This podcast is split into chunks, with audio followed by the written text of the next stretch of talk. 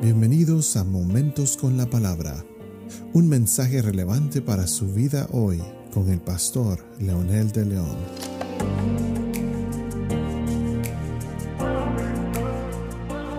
Saludos amigos y amigas, aquí estamos nuevamente con un episodio más de Momentos con la Palabra. Y esta vez para abordar uno de los temas que más sobresalen en la palabra de Dios, que es el, el nombre de Dios como Señor. En el Antiguo Testamento, por supuesto, es el Yahvé o el Jehová, y luego le llaman el Señor, eh, y, estudiando el original.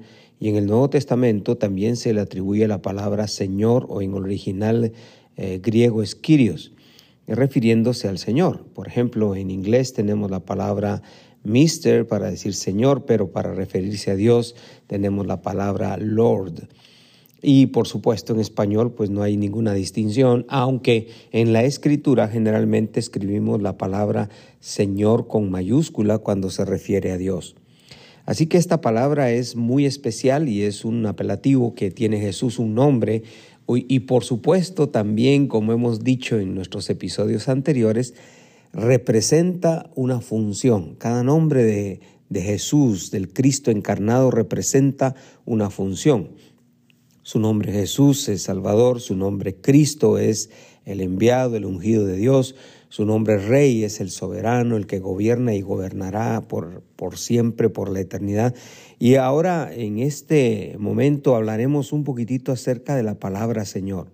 En el lenguaje común se aplica este término a toda persona a la cual se reconocía como autoridad o superioridad, dice uno de los eh, diccionarios del, del Nuevo Testamento, pero más tarde el término vino en una expresión de reconocimiento de la sublime autoridad de Jesús, refiriéndose a Yahvé o al mismo Jehová del Antiguo Testamento. Creó el Señor en los cielos y la tierra. Y luego él habla de que el ángel del Señor vino y este, descendió y habló con Moisés. El ángel del Señor vino y habló con Josué. El ángel del Señor... Y en muchas ocasiones dice, y el Señor descendió y habló e hizo como habló con los profetas. Así que esa palabra Señor tiene tanto significado y también revela muchísimo. No existen dos Cristos, ni dos Jesuses, ni dos señores. Es un solo Señor, llamado Dios, Yahvé, Jehová, Cristo, Salvador, Rey de Reyes y ahora Señor de Señores, es lo mismo, solo que sus nombres tienen el propósito de identificar precisamente su misión. Y esta vez la palabra Señor es una actitud que toma el ser humano ante su Creador. Es una palabra que representa humildad, representa reconocimiento, representa sometimiento. En la Biblia, por ejemplo, en el Nuevo Testamento, desde el libro de Mateo, donde menciona que mientras pensaba en esto, he aquí se le apareció en sueño el ángel del Señor, dice la escritora, diciéndole a José. No fue el Señor el que se le apareció a María, fue el ángel del Señor. Luego dice, y todo esto sucedió para que se cumpliera lo que el Señor había hablado por medio del profeta. Eso significa que Dios se había revelado a sus profetas. Luego otra vez hizo como el ángel del Señor le había mandado.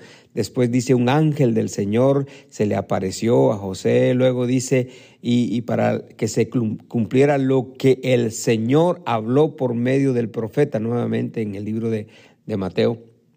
O sea, todas estas eh, eh, palabras refiriéndose a Dios, a la revelación de Dios, significa Eh, que Dios tiene el control, que Dios es el soberano, que Dios es el autor de la historia, que Dios no está ajeno a lo que sucedió en el Antiguo Testamento, a lo que sucedió en el Nuevo Testamento y a lo que está sucediendo en la época actual. Él sigue siendo el Señor.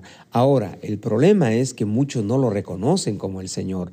Muchos a veces dicen el Señor, pero sus vidas están fuera de eso. La palabra Señor, decirla, representa que estoy dispuesto a humillarme, estoy dispuesto a, a ser obediente, estoy dispuesto a ser sumiso. Estoy dispuesto a adorarlo, porque la palabra Señor en mis labios debe representar eh, la admiración por su soberanía, la admiración por su señorío, como dice el mismo término, la admiración por su gobierno en mi vida. Por esa razón, esas palabras que se le atribuyen a Cristo, al, al Dios encarnado, eh, son tan significativas para el hombre hoy que si nosotros la aplicáramos, eso sería diferente. Qué lindo sería que para usted personalmente, con su familia, sea el Señor. Para nuestra iglesia, siga siendo el Señor de nuestra iglesia. Para nuestros pueblos, siga siendo el Señor de nuestros pueblos. Para nuestras naciones, siga siendo el Señor de nuestras naciones. El hecho de que el hombre le haya dado la, le haya dado la espalda, el hecho de que el hombre haya querido denigrar su nombre, el hecho de que el hombre haya levantado un montón de movimientos en contra de Dios, no significa que Él no sea Señor. Él es y será Señor, y vendrá un día cuando Él humillará a sus enemigos, dice la Escritura, y eso lo saben sus adversarios, eso lo saben algunos que están tratando de ver si logran al fin vencer, pero eso es imposible porque Él es Señor y nosotros lo reconocemos hoy. Y qué lindo si lo pudiéramos reconocer en nuestro corazón. ¿Y qué le parece si ora conmigo diciéndole: Dios, yo te reconozco como el Señor de mi vida? Pero de la misma forma, quiero declararte Señor en mis negocios, Señor en mi casa, Señor en mi iglesia, Señor en mi ciudad, Señor en mi nación. Porque tú eres Señor, independientemente que algunos o, a, o alguien lo quiera negar. Pero para mí, tú eres Señor. Y hoy lo declaro en el nombre de Jesús, con gratitud en mi corazón. Amén.